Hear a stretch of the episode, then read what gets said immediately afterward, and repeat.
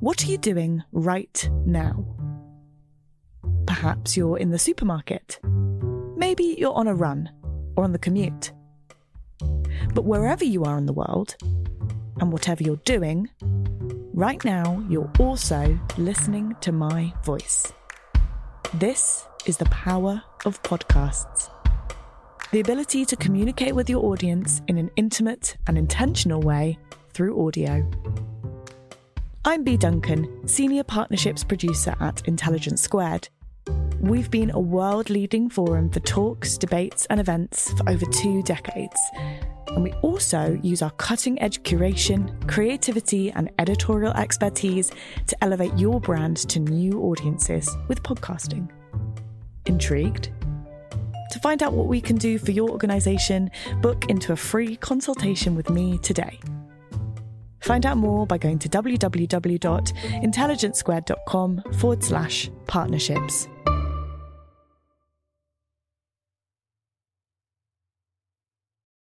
Welcome to After Putin, a new podcast series from Intelligence Squared. Until Friday, June the 23rd, the question of what comes after Putin had been largely academic. It felt distant, hypothetical. But by the following evening, it had become one of the most urgent and important questions in the world today. In this series, we speak to experts and look for some answers. I'm Conor Boyle. Part 1 is available freely here, and if you'd like to hear Part 2, become a member of Intelligence Squared by hitting subscribe in the Apple Podcasts app or heading over to intelligencesquared.com slash membership to support our work. If you're a member, you'll also get access to more episodes of this series over the coming days, which will be only available to subscribers. But now let's go to episode 1 The Coup That Wasn't. We are following breaking news out of Russia where Yevgeny Prigozhin, the leader of the Wagner mercenary group, says that his forces have left Ukraine and are headed into Russia.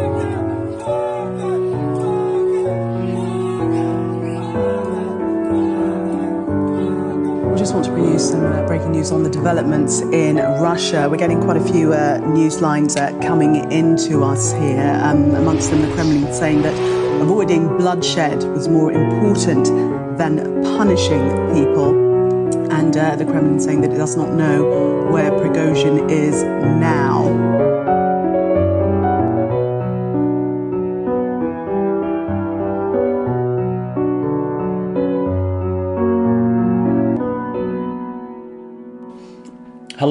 Conor, and welcome to Intelligence Squared. Our guests today are Anne Applebaum, staff writer at The Atlantic and Pulitzer Prize winning historian. Her books include Gulag, A History, Red Famine, Stalin's War on Ukraine, and most recently, Twilight of Democracy, The Failure of Politics and the Parting of Friends. We're also joined by Owen Matthews, writer and historian. He's the Spectator's Russia correspondent and author of books, including the award winning Stalin's Children and most recently, Overreach, the inside story of Putin's war against Ukraine. Now, Anne, if I could start with you first. Some have described what we saw in Russia over the weekend as an attempted coup, a mutiny, even a civil war. How would you describe it? It was a mutiny. Um, it was uh, Prigozhin, the Yevgeny Prigozhin, the leader of the Wagner mercenaries, um, was angry that the Russian state wanted to dissolve his group. He dislikes the incompetence and poor um, performance of the of the Russian military, and he was making his point.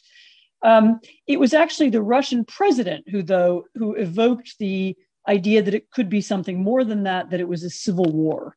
Um, and this, I think, may reflect his own paranoia about divisions in the society, about uh, you know the kind of battles beginning among the elites about who will eventually uh, replace him. Um, and he was the one who said, "This reminds us of 1917." He's the one who who who, who evoked that specter. Um, so, so I think you know mutiny is is correct from Prigozhin's point of view, but civil war is what I think people are afraid of. And Owen, what's the mood like in Moscow? Is there feelings that this was just a mutiny? It's it's going to be swept under the rug, or is this something bigger? Well, the really striking thing, uh, I've uh, I've been exchanging dozen, dozens of messages with my friends in Moscow. Um, uh, they're all um, completely gobsmacked um, in various colourful Russian words for that, but they they they are extraordinarily surprised, horrified, shocked. Um, the, the the the upshot of, of all of this was um, no one really understood what this is all about. No one was expecting this. And uh, my dominant impression of Moscow, I've been there three times since the beginning of the war, um, uh, was that you know Moscow just preferred to ignore that the war was happening at all. And you really could do that in Moscow. There was really, you know, uh, apart from you know military recruitment posters and um, you know, uh, um, you know maybe a few more men in uniform on the street. I mean, in general, you know, Moscow has not really noticed that they are that it's the capital of a country that's fighting the biggest war of the 21st century. But this weekend, for the first time, I think it came home to a lot of Muscovites that uh, things were really not out of not in control at all, and um, you know, clearly this has been an enormous blow to Putin's major brand, which is right from 1999 when he first became prime minister, which is of you know, tough guy, protector of Russia's security. And I think it came as a, the, you know, the essence of that shock that I mentioned and that sort of complete bewilderment was, you know, it didn't cross anyone's minds that Putin could not be in control, but now it very much is on their minds. And do you think Putin's lost control? No, actually, I don't think he's lost control, and I don't want to be premature in predicting that anything will happen to him. Um, one of the effects of this um, event might well be that he stages a crackdown and he you know there's a rumor this morning i saw on on you know running around russia that he would start a mass mobilization. Maybe he would do repression. Maybe he would do crackdown on the internet. Um, so one one response could be could be that he tries to tighten his regime rather than you know rather than rather than loosening it i mean it does indicate that there are um, there is a kind of apathy in the Russian public and possibly in the Russian military and uh, maybe other branches of the security service. You know, when the when when Prigozhin came to occupy Rostov and he walked into the headquarters of the Southern Military District, nobody seems to have tried to block him. Um, you know, his men were received as heroes on the street, and they were, you know, people were giving them food and they took selfies with them. And when they left, people cheered them. Um, so this, you know, it didn't look like, you know, people were rushing out to defend the motherland or to defend Putin's regime, however you want to look at that, from this, you know, whatever it was, this mutineer. Um, and so, and so, it does indicate that there's, you know, the support for him is very weak. It's kind of, you know, apathetic and passive rather than um, enthusiastic. Uh, and and certainly he should be worried about that because as i say the, the main problem for him wouldn't just be that it's weak in the general public but that it's weak uh, in the in the russian elite as well. And owen on that point we saw people chanting in the streets of of rostov wagner wagner. Did this not show also putin's weakness but maybe prigozhin's popularity? Is that is that right uh, that's true, and uh, just to be clear, I strongly agree with Anne. I don't think that Putin is about to fall. Um, uh, when I mentioned losing control, I suddenly I, I, meant you know just for the period of the mutiny. You know when there are tanks rolling up the M4 highway, you know when there are oil refineries burning in Voronezh, and when helicopter gunships are being shut down by their own side. I mean that's a, temporary loss of control. He regained it. Um, as a, Prigozhin is amazingly dangerous, not just because of the events of Rostov, which were unprecedented. It was absolutely extraordinary. i have never in 23 years seen anything of that nature. Of, of, you know, a armed rebel general rolls into town and is hailed as a hero by a population which has shown no enthusiasm whatsoever for protesting against uh, against Putin. You know, for for, for the, the, the, whole period, they've been happy to accept that, and um, the whole twenty years of his power, you know, South Russia has been really remarkably loyal to him. And suddenly, out of the blue, you see people, you know, cheering this uh, this this this rebel, this uh, foul-mouthed, straight-talking um, demagogue, and it's really you know the the what could come after Prigozhin, someone who could actually occupy that role that Prigozhin seems to have, um, the, the, the Prigozhin um, occupied so successfully. That's the real threat to Putin because um, the thing that the Russian elite and the Kremlin fears most of all is is the street. It's popular uprising. Um, clearly, we're, I think we're, we're um, we should emphasize that we're actually a very long way from a revolutionary situation, and there's been lots of excitable commentary. But uh, in in in Russia, revolutionary situation, both as we know from history and as I know from my own experience, because I was in Leningrad uh, by coincidence just on the eve of the 1991 coup, you need to have a profound economic crisis. You need to have a thoroughly um, discredited um, a, a, discredited state, and you need to have a creditable challenger, a credible challenger. And, and so far, those uh, conditions do not pertain. But nonetheless, the fact that Rostov turned out, and many people in Rostov, let's say at least, turned out and hailed Prigozhin, is you know really terrible news for Putin because not only has he lost the monopoly of violence insofar as he has you know, groups that are not really under his control who are rebelling against him, but he also seems to have lost his monopoly on uh, on, on that image of Ultima's, uh, of Russia's ultimate savior and protector. And what did you make of the deal that uh, uh, supposedly ended this? Prigozhin, he's got the popularity. Putin's on the run why do you think he didn't march to Moscow? So, first of all, the, the deal that ended it seems to me totally implausible. I have no idea what really ended it. I mean, the, Lukashenko being involved, the dictator of Belarus, um, you know, Prigozhin being given amnesty, we have no idea if any of that is even true. And some people today are saying that it's not. So, um, in the Russian press, so it's I, I wouldn't I wouldn't take for granted that any of that is real. Um, I mean, Prigozhin himself said something in the last couple of hours um, before we recorded this, um, in which he he indicated, well, you know, he he just wanted to make a demonstration. He was worried that Wagner was going to be dissolved, and you know, he just wanted to show people how weak the Russian system is. And you know, then when it came to real bloodshed, he went home. I mean, there are other stories that his family or the family, the other Wagner fighters were threatened that um, you know, maybe he was paid off, maybe he was expecting some kind of contract, but um, uh, you know, I, I don't, I don't think we know the full story yet, and might, you know, might be a while before we do.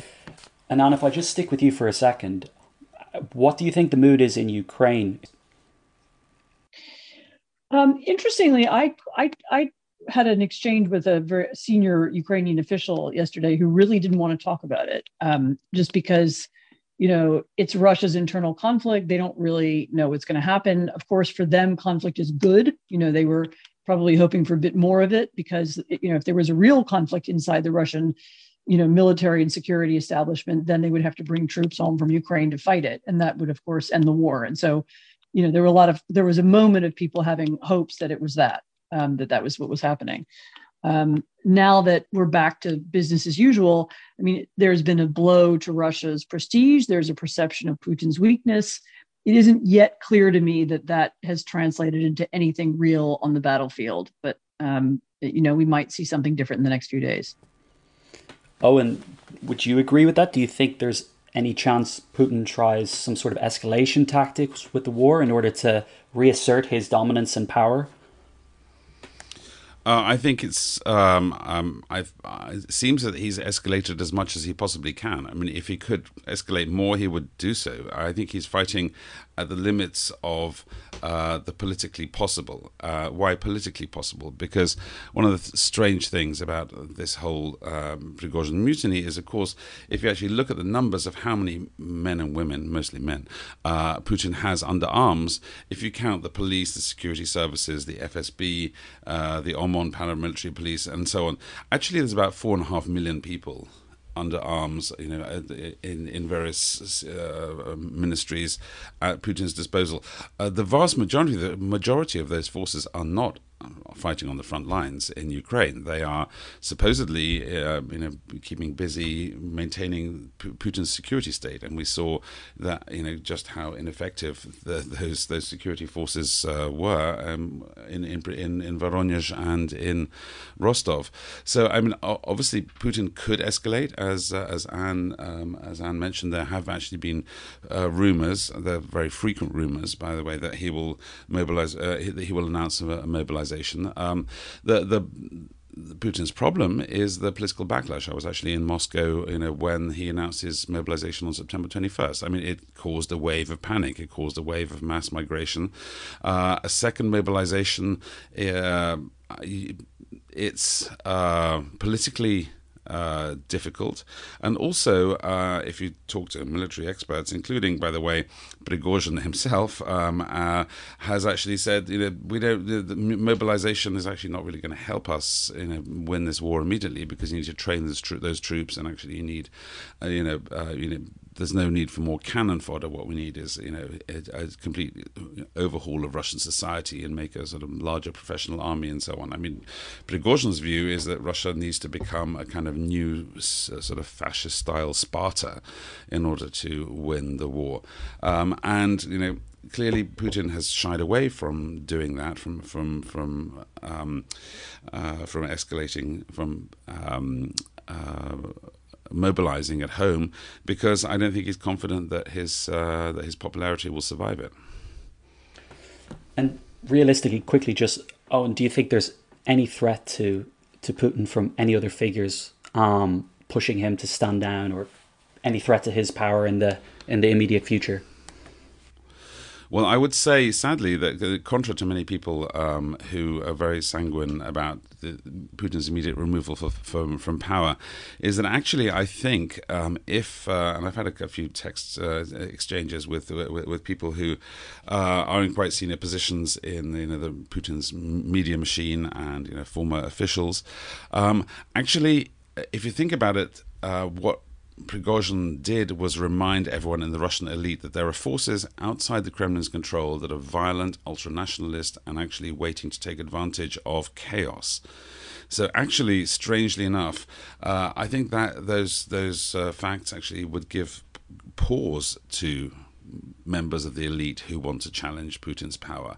They realize that actually, you know, this is a really very fragile situation. Russian security is very brittle, and actually, you know, and furthermore, I, um, who would want to take over from Putin now?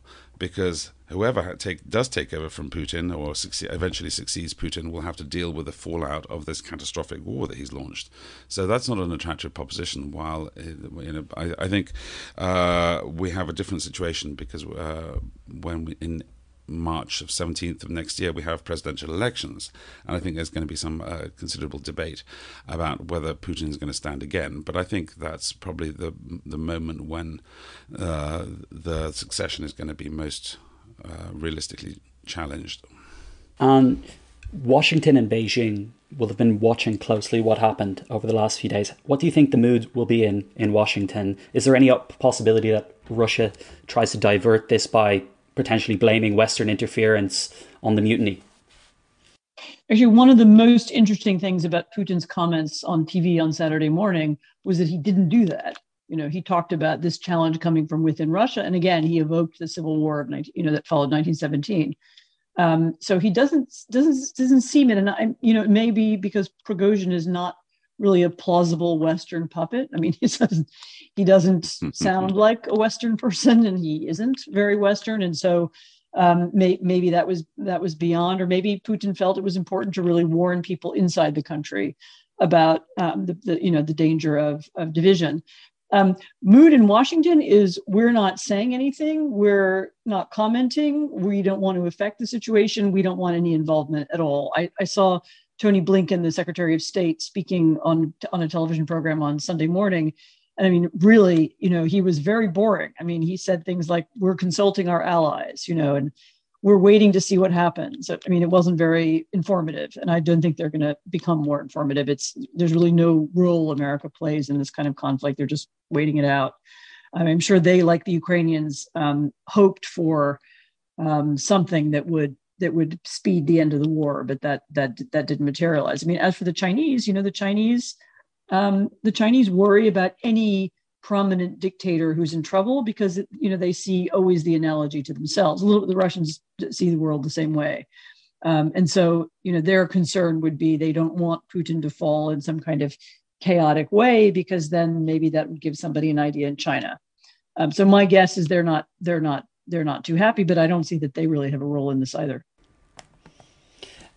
Owen, to finish, what appeared to be something potentially huge on Saturday has come to be relatively anticlimactic in terms of there was no march on Moscow. Do you think we're coming to the end of of this episode, or or do you think there's more twists in the tale? Well, the only, the, I mean, the final twist in the tale is, is what is what on earth they do with Wagner. I mean, there have been rumors online that um, Wagner is going to be moved to Belarus. Uh, I can't imagine what possible upside there could be um, to Alexander, for Alexander Lukashenko to have 25,000 mutinous, heavily armed uh, criminals um, inside his borders. I mean, what could possibly go wrong? Um, the, um, the, the there seems to be no plausible way they can return to the front, line. I mean, it's it's conceivable, but that would be you know, a, a, terribly dangerous thing for Putin to do. So the so the, the question is, you know, where where is where is Wagner? Uh, what's Wagner going to do? What's Prigozhin going to do be, uh, beyond this? But um, I think in general, yes, indeed. I mean, the mutiny is over. He survived. In many ways, he actually ha- had to rebel or die because Wagner was being disbanded um, by Prigozhin's own account, at least, um, his positions were coming under rocket fire from the Russian army. He realized that the Russian army and the Kremlin wanted him dead. So, in that case, so in that sense, he was actually forced to rebel in order to guarantee his own, his own survival. He got that. Uh, he was not rebelling against Putin, by the way. He didn't. This is not a revolt against Putin. He didn't actually speak out directly against Putin. He didn't directly challenge Putin. Uh, he made lots of complaints about the Kremlin and, and, and the Ministry of Defense, but he didn't actually personally attack Putin. Um, so uh, I think it is over for the time being. But um, the question is, who's uh, you know who's who's going to be next, and who's going to be the next Prigozhin. Thanks for listening to this episode of After Putin a new series from Intelligence Squared. Part 2 is available now to Intelligence Squared members. To become a member, just hit subscribe on Apple Podcasts or visit intelligencesquared.com slash membership to support our work. This episode was produced and edited by myself, Conor Boyle. We'd love to hear your feedback and what you think we should be talking about next, who we should have on, and what our future episodes should be. Send us an email or a voice note with your thoughts to podcasts at intelligencesquared.com or tweet us at intelligence2.